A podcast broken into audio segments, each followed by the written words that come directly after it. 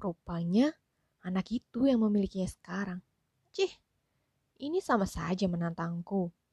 Menahun aku memburu harta itu. Kini dia yang datang sendiri ke mulut singa. Terlalu mudah jika hanya anak itu yang menjadi lawanku. Meski begitu, kali ini aku harus bermain bersih. Perihnya timah panas kali bertiga delapan masih belum lekang dari syaraf tubuhku. Penyerangan tentu bukanlah ide bagus. Mungkin harus kucoba cara kawan-kawan Matraman di sel 51 kala itu. Harga mati untuk mendapatkannya. Di sana bergantung nasib seorang gadis jelita yang membutuhkan harta itu. Harus kuperjuangkan untuk saudara-saudariku tercinta. Tangan ketiga. Pesan dari penjara. Lapor polisi. Bisa-bisanya mobil ini jadi barang bukti yang tak kembali. Padahal hanya mobil ini alatku untuk melengkapi setiap kepingan teka-teki itu. Lagi pula, mungkin polisi bisa saja menemukan jawaban tentang keberadaan mobil ini. Namun, mereka tidak bisa menemukan keberadaannya pada masa lampau. Perkataan Ana kemarin ada benarnya. Seorang arkeolog harus memulai petualangan seperti ini sambil menyelam minum air. Sambil mencari misteri mobil ini, sambil mencari sejarahnya pula. Minggu 8 pagi mobil melaju pada kecepatan 60 km dengan deviasi tak lebih dari 10 kilo. Baru 10 menit roda mobil berputar. Persepsi yang terbangun, terbangun olehku dan Daan kemarin mulai berterbangan oleh diskusi-diskusi antara aku dan orang yang mendampingiku di kursi pengemudi.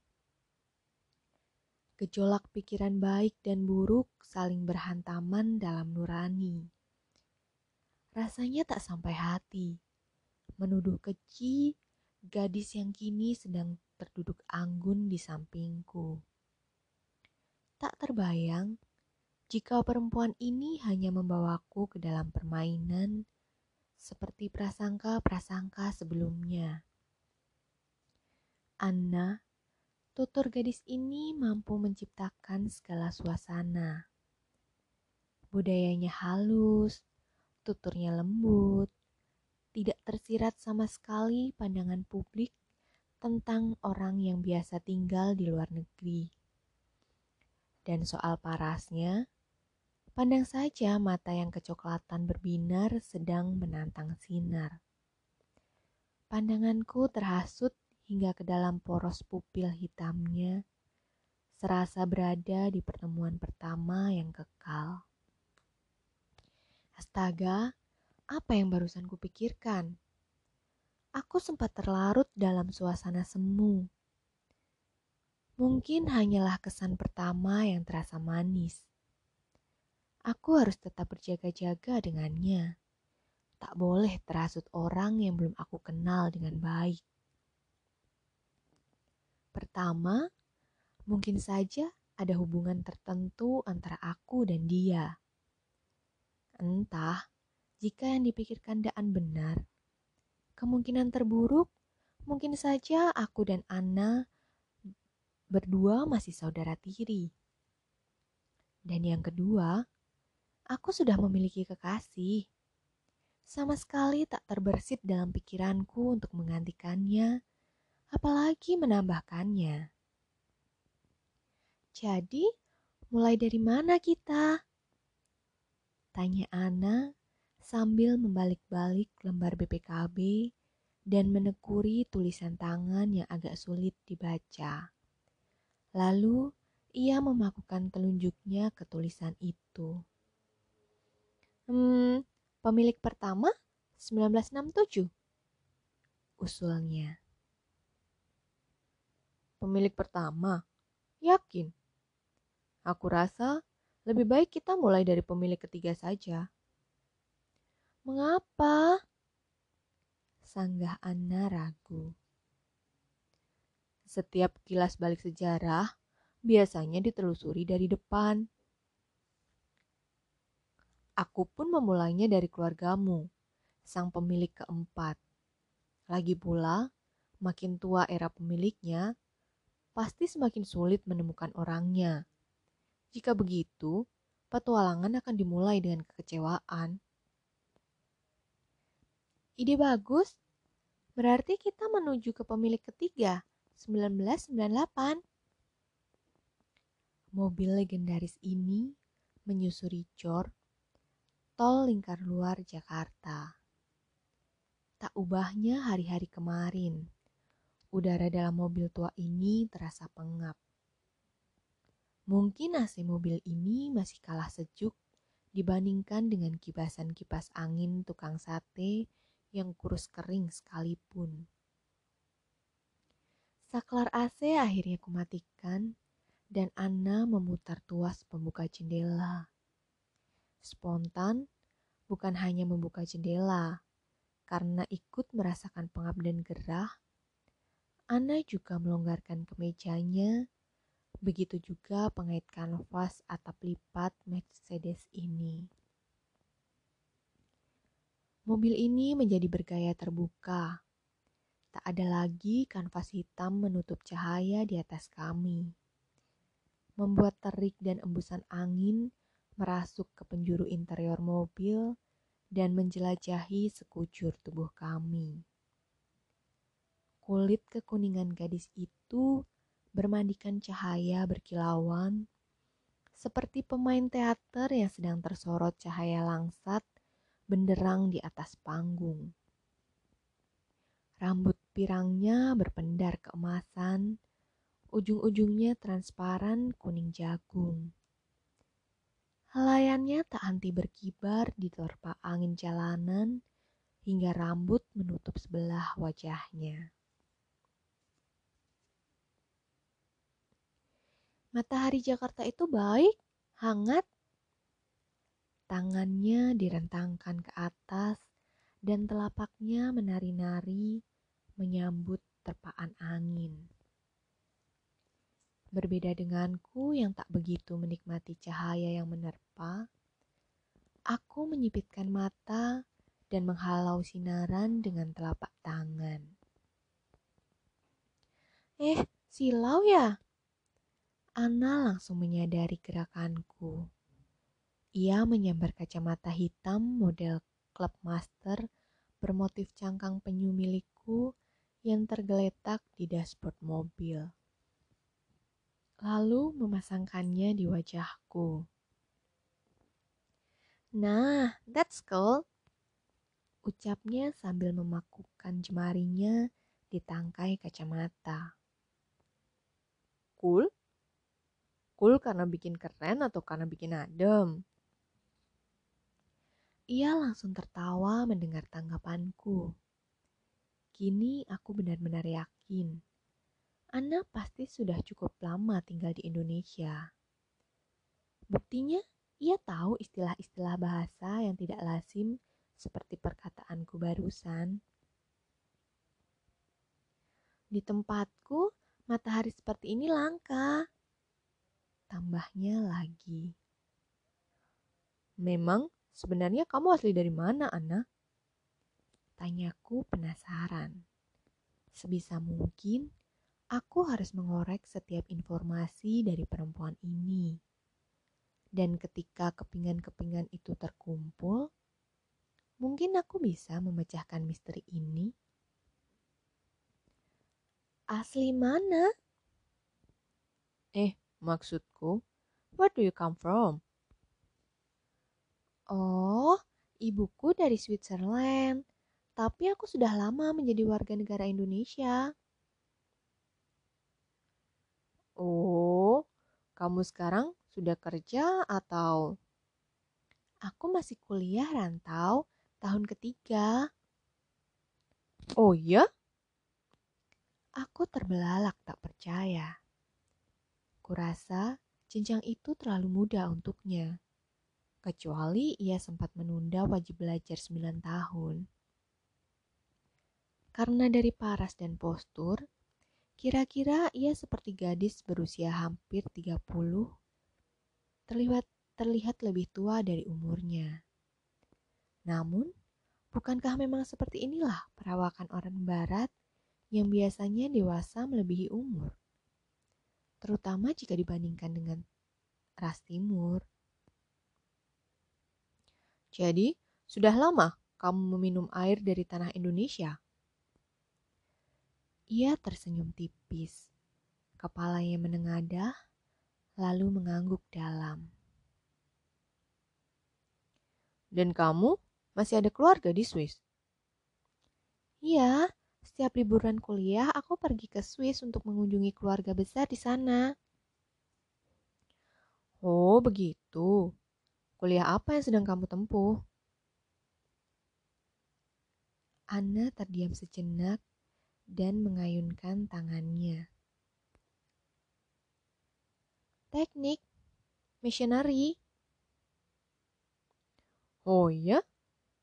Tak kuduga seorang perempuan tapi mengerti mesin. Cool. Cool to know or cool to be known. Ucapnya seperti memberikan balasan pantun atas pernyataanku sebelumnya. Kini giliran aku yang tertawa dan menggeleng-gelengkan kepala. Bagaimana dengan keluargamu? Sepertinya lebih sibuk di luar negeri. Ia tersenyum mengiyakan. Seperti papaku dulu, ia kuliah engineering di Jerman. Di sana juga papa bertemu dengan mama. Sebab itu, ia ingin aku mengikutinya menjadi engineer. Bisa dibilang kamu ingin meneruskan profesi ayahmu ya? Tapi bukankah ada Leo? Anna menyeratkan senyum kecil bersamaan dengan embusan nafas yang seakan menjelaskan kalau sia-sia saja bertanya tentang Leo. Ya, itulah mengapa semenjak SMA aku dipindahkan ke Jerman. Kamu tahu, Leo itu dua tahun lebih tua daripada kamu. Tapi sekarang kamu sudah lulus dan dia belum. Oh iya, ke arah mana kita sekarang? Anna tiba-tiba mengganti arah topik. Menurut alamat ini, pemilik ketiga ada di Kelapa Gading. Kepala daging? Aku langsung tertawa terpingkal-pingkal mendengarnya. Jangan diubah, artinya jadi beda. Pokoknya sebuah tempat cukup jauh dari rumahmu. Oh, gumamnya sambil tertawa kecil. Aku memang tidak terlalu hafal Jakarta. Biasanya diantar. Ya sudah, kamu ikuti saja. Enjoy Jakarta. Ucapku dengan senyum yang tak urung lekang. Rupanya, jalan menuju alamat tangan ketiga agak sulit untuk dijangkau. Berliku dan masuk ke pelosok-pelosok gang. Bertanya-tanya kepada orang sekitar pun menjadi andalan. Akhirnya, dengan perjuangan di bawah naungan sang batara surya yang memanggang tubuh, kami tiba di depan rumah yang kami cari. Bangunan rumah ini sama sekali tak tampak dari jalanan sempit ini. Pantas saja sulit ditemukan. Tampilan luar rumah lebih mirip gudang-gudang pabrik yang terlihat hanya pagar beton abu-abu memanjang. Berdiri tinggi dan kokoh layaknya sebuah benteng. Dilihat dari panjang pagarnya, luas rumah ini kontras dengan rumah-rumah lainnya yang berderet kecil. Huniannya juga yang paling terkesan tertutup. Tanaman hias bersulur berikut lumut hijau dan subur merambat ke seluruh permukaan tembok pagar. Aku mencoba mengintip dari beberapa lubang persegi dari ornamen di tembok pagar. Begitu sepi suasana di dalam. Semua jendela dan pintu bangunan juga tertutup rapat. Aku sampai tak yakin ada orang di dalam rumah. Berkali Ana mencoba menekan bel di sela-sela engsel gerbang besi hitam itu, tetapi tak kunjung ada sahutan dari balik pagar. Aku mulai berteriak permisi, tetapi lama-kelamaan teriakanku mengecil seperti setengah niat. Keraguan mulai timbul. Keraguan tentang apakah aku akan diterima dengan baik atau tidak oleh si pemilik lawas mobil ini. Karena jika dipikir lagi, sebenarnya kedatanganku ke sini tidaklah penting. Setiap orang yang kami datangi tentu akan heran melihat kami yang agaknya kurang kerjaan mendatangi mereka tanpa tujuan yang bisa diterima secara umum. Namun, Semakin lama keraguan itu mulai kalah. Terhasut oleh rasa penasaran terhadap berbagai kisah yang ada di balik mobil ini. Sebelum mobil ini ada kaitannya dengan ayahku. Menarik juga mengenal sejarah Indonesia melalui sebuah benda lawas. Dari sini aku memahami bahwa arkeologi bukan sekedar soal purbakala, melainkan tentang peninggalan segala zaman. Semangatku mulai bangkit lagi. Aku berteriak-teriak menyapa orang di dalam rumah. Sepuluh menit berdiri pada harapan kosong, akhirnya gayung pun bersambut. Rel pintu gerbang kayu berdecit perlahan-lahan terbuka oleh sosok yang masih belum kelihatan. Hal yang pasti, aku tidak tahu siapa yang ada di balik pintu gerbang ini. Betapa serunya petualangan ini, aku tidak akan tahu siapa orang yang akan kutemui. Dari balik pintu gerbang, muncul seorang laki-laki berwajah keturunan Padang, Padang pasir. Wajahnya ketimuran dengan badan yang cukup berisi, rambutnya tersisir rapi ke belakang dan licin berkilau seperti dilumuri minyak samin. Kulitnya gelap, sama sekali tidak ada bulu-bulu di wajahnya, seakan-akan ia selalu bercukur setiap jam. Kontras dengan rambut dan bulu tangannya yang gelap lagi lebat. Polo set hitam dikenakan ketat pada tubuh besarnya. Semakin kontras dengan celana putihnya. Kira-kira umurnya empat puluhan, meskipun gayanya terlihat seperti anak muda, tetap saja perawakannya tidak bisa dibilang masih muda. Selamat siang, Pak. Bapak Rus, hmm, Aku memukul keningku dan langsung kembali membolak-balik halaman BPKB untuk memastikan kembali namanya. Maaf, Bapak Rusdi Sahidin ada di rumah?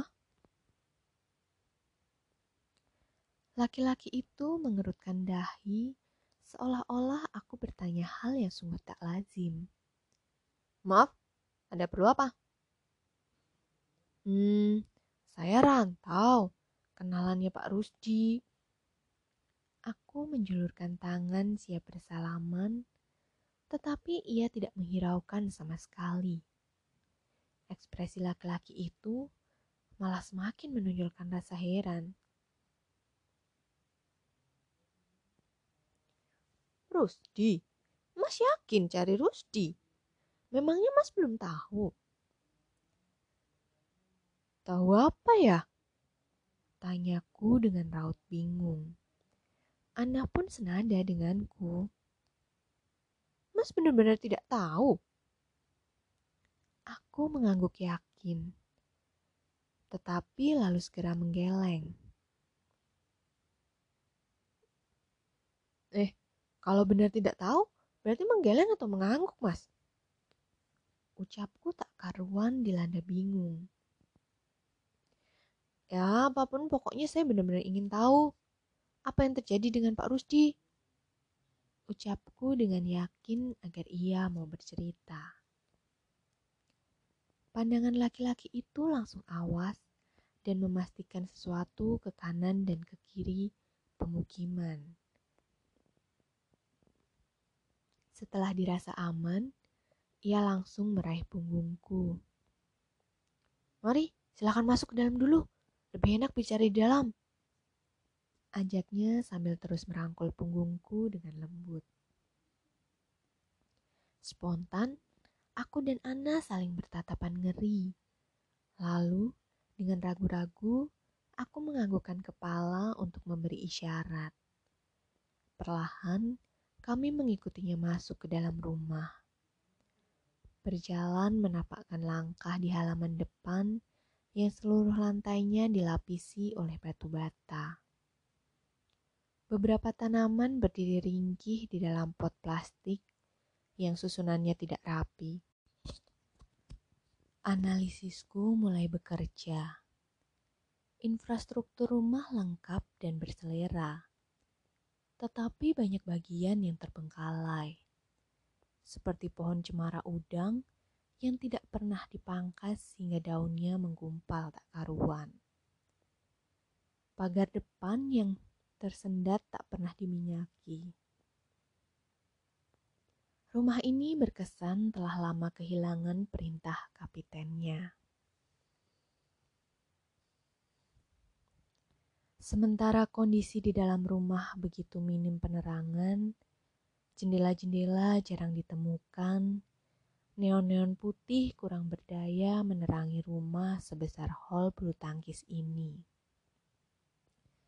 Begitu masuk pelataran rumah dan melepas sepatu, seperti berpijak di atas pantai, pasir dan debu kotor langsung melekat di telapak kaki. Bawah rumah itu seperti gudang yang pengap. Beberapa perabotan rumah tidak tertata dengan apik. Sebagian besar perabotannya masih ditutup dengan kain serta koran bekas.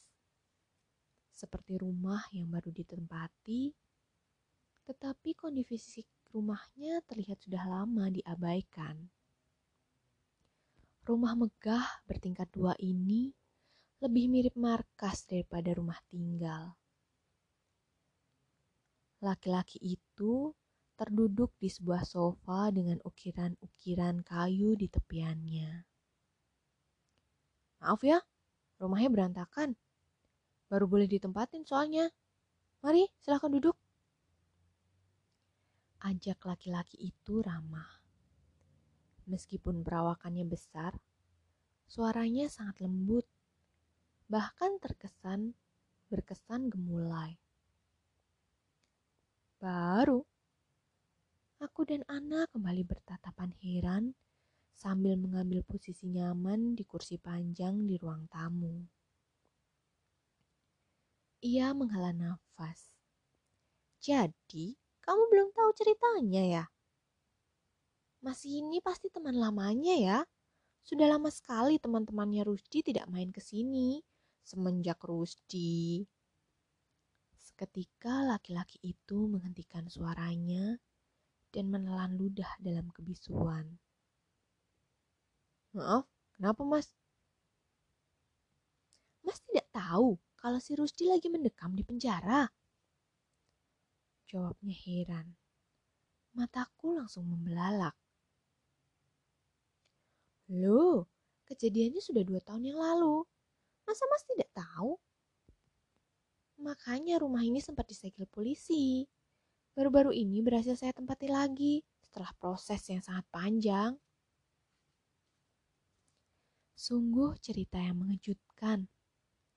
Orang yang pernah memiliki mobil itu sekarang sedang mendekam di penjara. Kesalahan apa yang ia perbuat? Perkara ini semakin menarik perhatianku. Jadi, bapak ini saudaranya Pak Rusdi? Bertanyaku untuk menggali informasi lebih dalam. Jangan panggil bapak lah, panggil aku Mas Rifki saja. Aku adik kandung Rusdi. Berhubung aku ini tinggal sendiri, ya aku tempati saja rumah ini. Sepertinya untuk waktu yang lama. Maklum, dia di Cipinang sampai 10 tahunan. Boleh saya tahu tentang kehidupan Mas Rusdi? Sedikit juga tidak apa-apa. Pintaku. Rifki terdiam seakan kehilangan momen untuk bernafas. Ia tampak memerlukan waktu untuk menyiapkan kata-kata yang tepat. Butuh beberapa menit sampai ia siap membuka masa lalu kakaknya.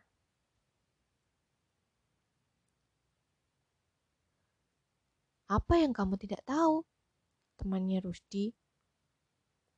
Zep.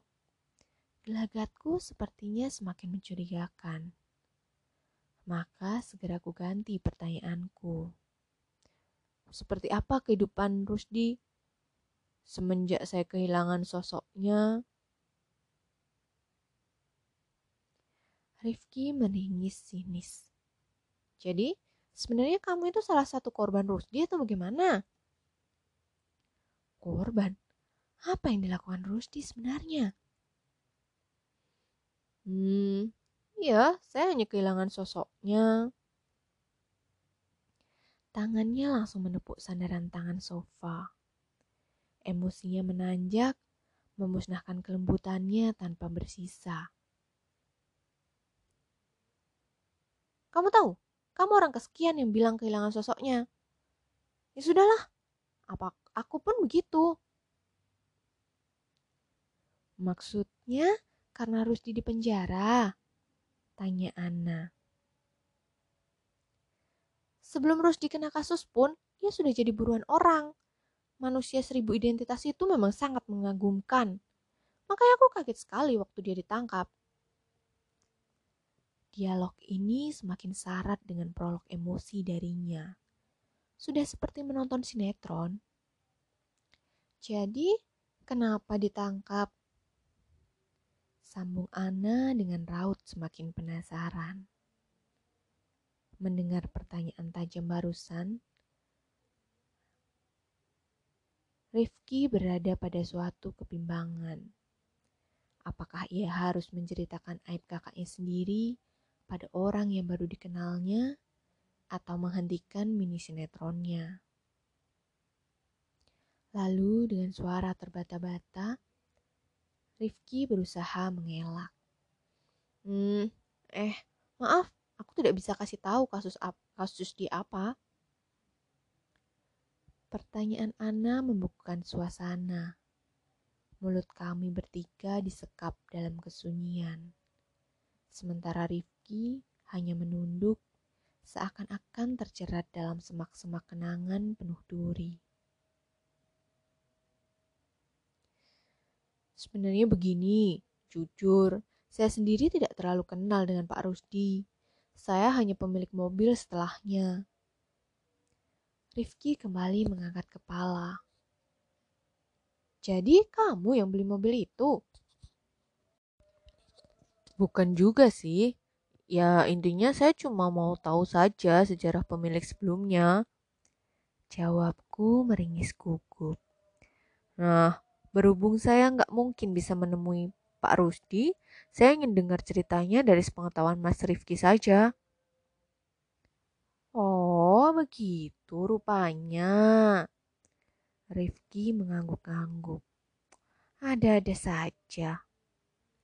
Rifki meraih bantal kursi merah yang ia sandarkan, lalu menyandarkan tubuhnya ke sofa sambil memeluk bantal. Lantas, bagaimana kisah mobil itu sewaktu dimiliki Rusdi? Aku memang gak begitu paham soal mobil ini. Waktu itu yang jualan mobil adik bungsu kami, si Rashid. Telunjuk Rifki tertuju pada sebuah foto yang digantung tinggi di dinding ruang tamu.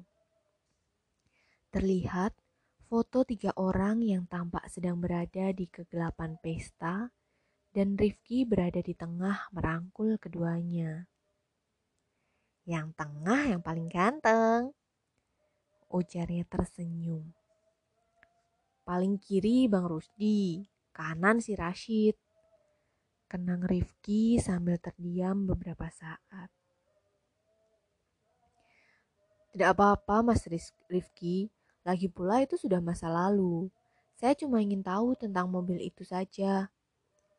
Ujarku berusaha mencairkan suasana canggung, meskipun di dalam hati aku sangat penasaran dengan kasus yang menimpa Rusdi. Mobil itu ya, hmm. Rifki kembali menegakkan kepalanya, tetapi sebagian jiwanya masih berada di alam lain. Kerutan di dahinya berusaha mengingat-ingat kejadian masa lalu. Ya, mobil itu dibelinya semenjak Rusdi mulai kaya. Tapi dari sekian banyak mobil milik Rusdi, mobil itu yang paling jarang ia pakai. Mobil itu juga satu-satunya mobil miliknya yang tidak pernah saya naiki. Mengapa begitu? Karena mobil itu mobil kesayangannya. Potong Ana. Rifki menggeleng. Tidak juga. Sebenarnya ia juga bukan tipe orang yang gemar mobil-mobil seperti itu. Yang lebih aneh, mobil itu selalu disimpan di garasi rumah, diparkir paling pojok, dikerudungi dengan kain hitam. Kalau mau ketemu rekan bisnisnya saja baru ia bawa. Nah, kira-kira dua tahun lalu, saat kasus itu menimpanya, semua hartanya ditahan polisi sebagai barang bukti. Nah, aku dan Rashid langsung menyelamatkan barang-barang kepunyaan Rusdi. Lalu, aku jual saja semua barang-barangnya supaya jejaknya hilang daripada disita polisi. Dari yang kecil-kecil seperti jam tangan sampai mobil-mobil Rusdi, termasuk mobil itu. Nah, mobil itu langsung laku dijual Rashid ke makalar mobil antik. Lalu ke tangan ayahku dan dipakai Leo. Lanjut Ana dengan suara pelan sambil memiringkan tubuhnya ke arahku. Rantau, aku teringat sesuatu. Nanti kita bicarakan. Ujar Ana berbisik pelan sambil memberikan isyarat kepadaku. Lalu, lalu, ada lagi yang mas tahu? Ia berpikir sesaat, menggigit jari-jarinya, kemudian menggeleng cepat. Kurasa ini pertanda bahwa pertemuan dengan tangan ketiga harus berakhir. Aku tak mungkin menelusurinya sampai ke LPG Pinang. Tidak, tidak sampai seniat itu. Lagi pula sepertinya Rifki enggan untuk bercerita lebih banyak. Akhirnya, aku memutuskan untuk pergi dari rumah ini. Baik, Mas Rifki, berhubung saya sudah tahu tentang mobil itu, meskipun hanya sekilas, saya mau pamit dulu. Eh, jangan. Eh, maksud aku, kamu buru-buru sekali. Maaf, tidak ada suguhan apa-apa. Tapi boleh loh kalau Mas Rantau main-main ke sini lagi. Di sini sepi banget soalnya. Maklum lah, di rumah ini cuma ada saya sama si Rashid. Terima kasih mas, maaf menyita waktunya. Tidak apa-apa. Ngomong-ngomong kamu keren deh pakai mobil itu. Puji Rifki mantap. Mau dong aku diajak merantau? Sambungnya lagi. Aku hanya tersenyum kikuk menanggapi komentar aneh itu. Lalu mengajak Ana segera keluar dari bangunan rumah menuju gerbang luar. Ketika melangkah di halaman depan, perhatianku disita oleh sesosok laki-laki yang sedang berdiri di dekat pot tanaman, mengenakan kaos putih oblong dan celana pendek jin kumal. Sebuah gunting rumput tajam ada dalam genggamannya. Wajahnya mirip Rifki, tetapi dengan postur yang lebih kekar dan wajah yang bengis. Pandangan kami saling terkunci selama beberapa saat seiring kakiku yang melangkah pergi. Tatapannya bagai mata pemburu. Aku berusaha melepaskan pandang darinya tetapi sesekali mencuri pandang, memerhatikan keseluruhan cirinya. Potongan rambutnya cepak dan menebal di tengah. Di dekat bibir dan matanya tampak bekas luka serius seperti bekas jahitan.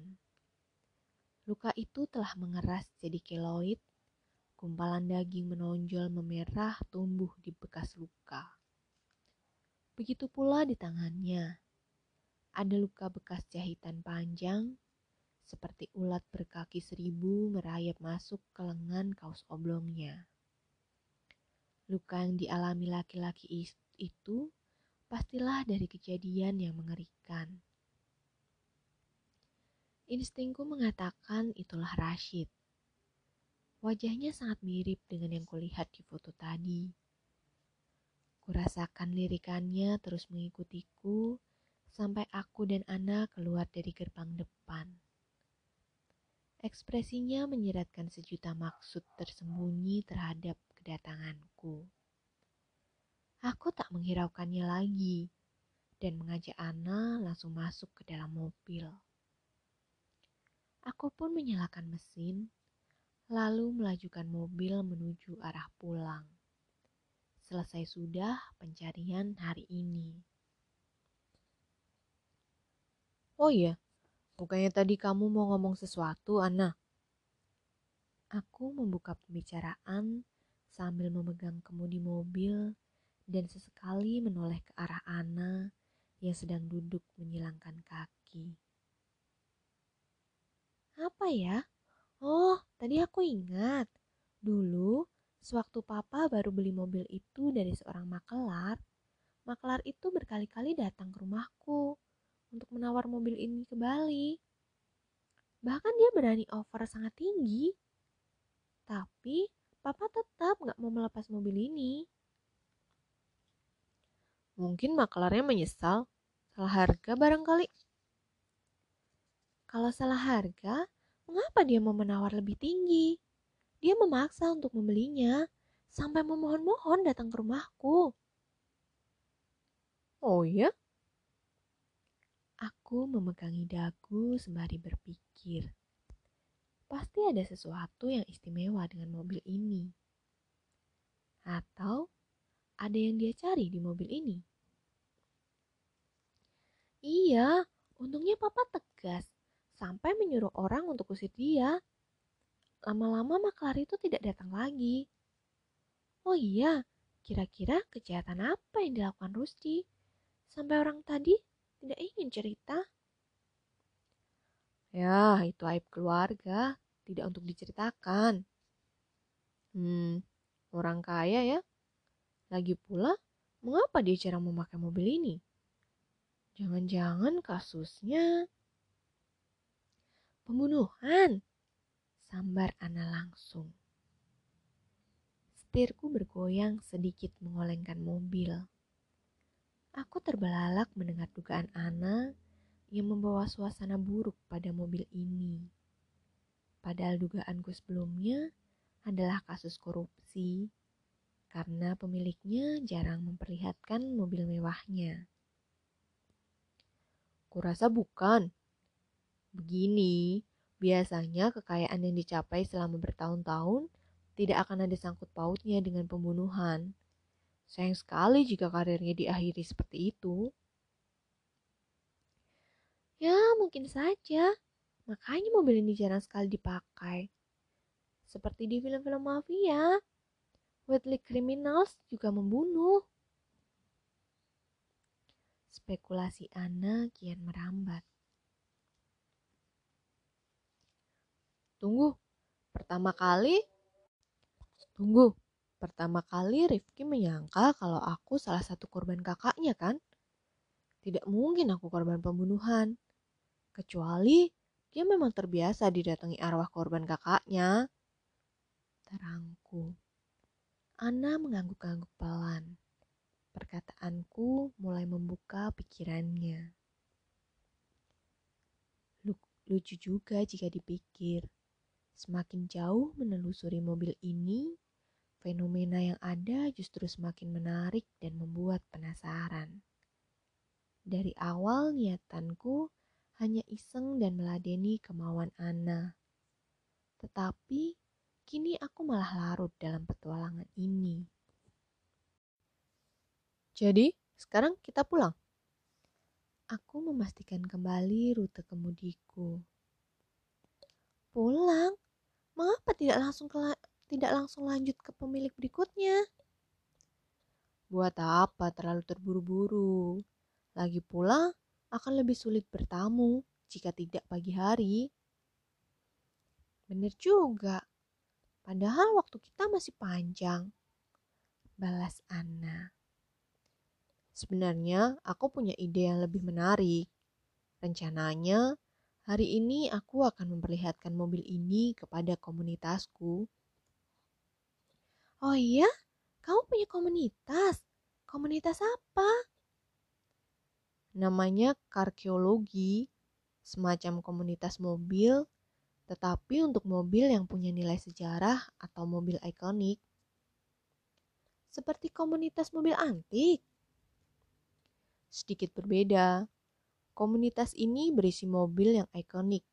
Misalnya, mobil yang sama seperti mobil kepresidenan masa lampau, mobil yang dipakai dalam film, atau mobil yang digunakan sebagai taksi zaman dulu. Intinya, mobil ini sengaja dimodifikasi atau disetting dengan karakter yang diikuti. Tapi, lama-kelamaan komunitas ini mulai berkembang. Bukan hanya khusus untuk mobil.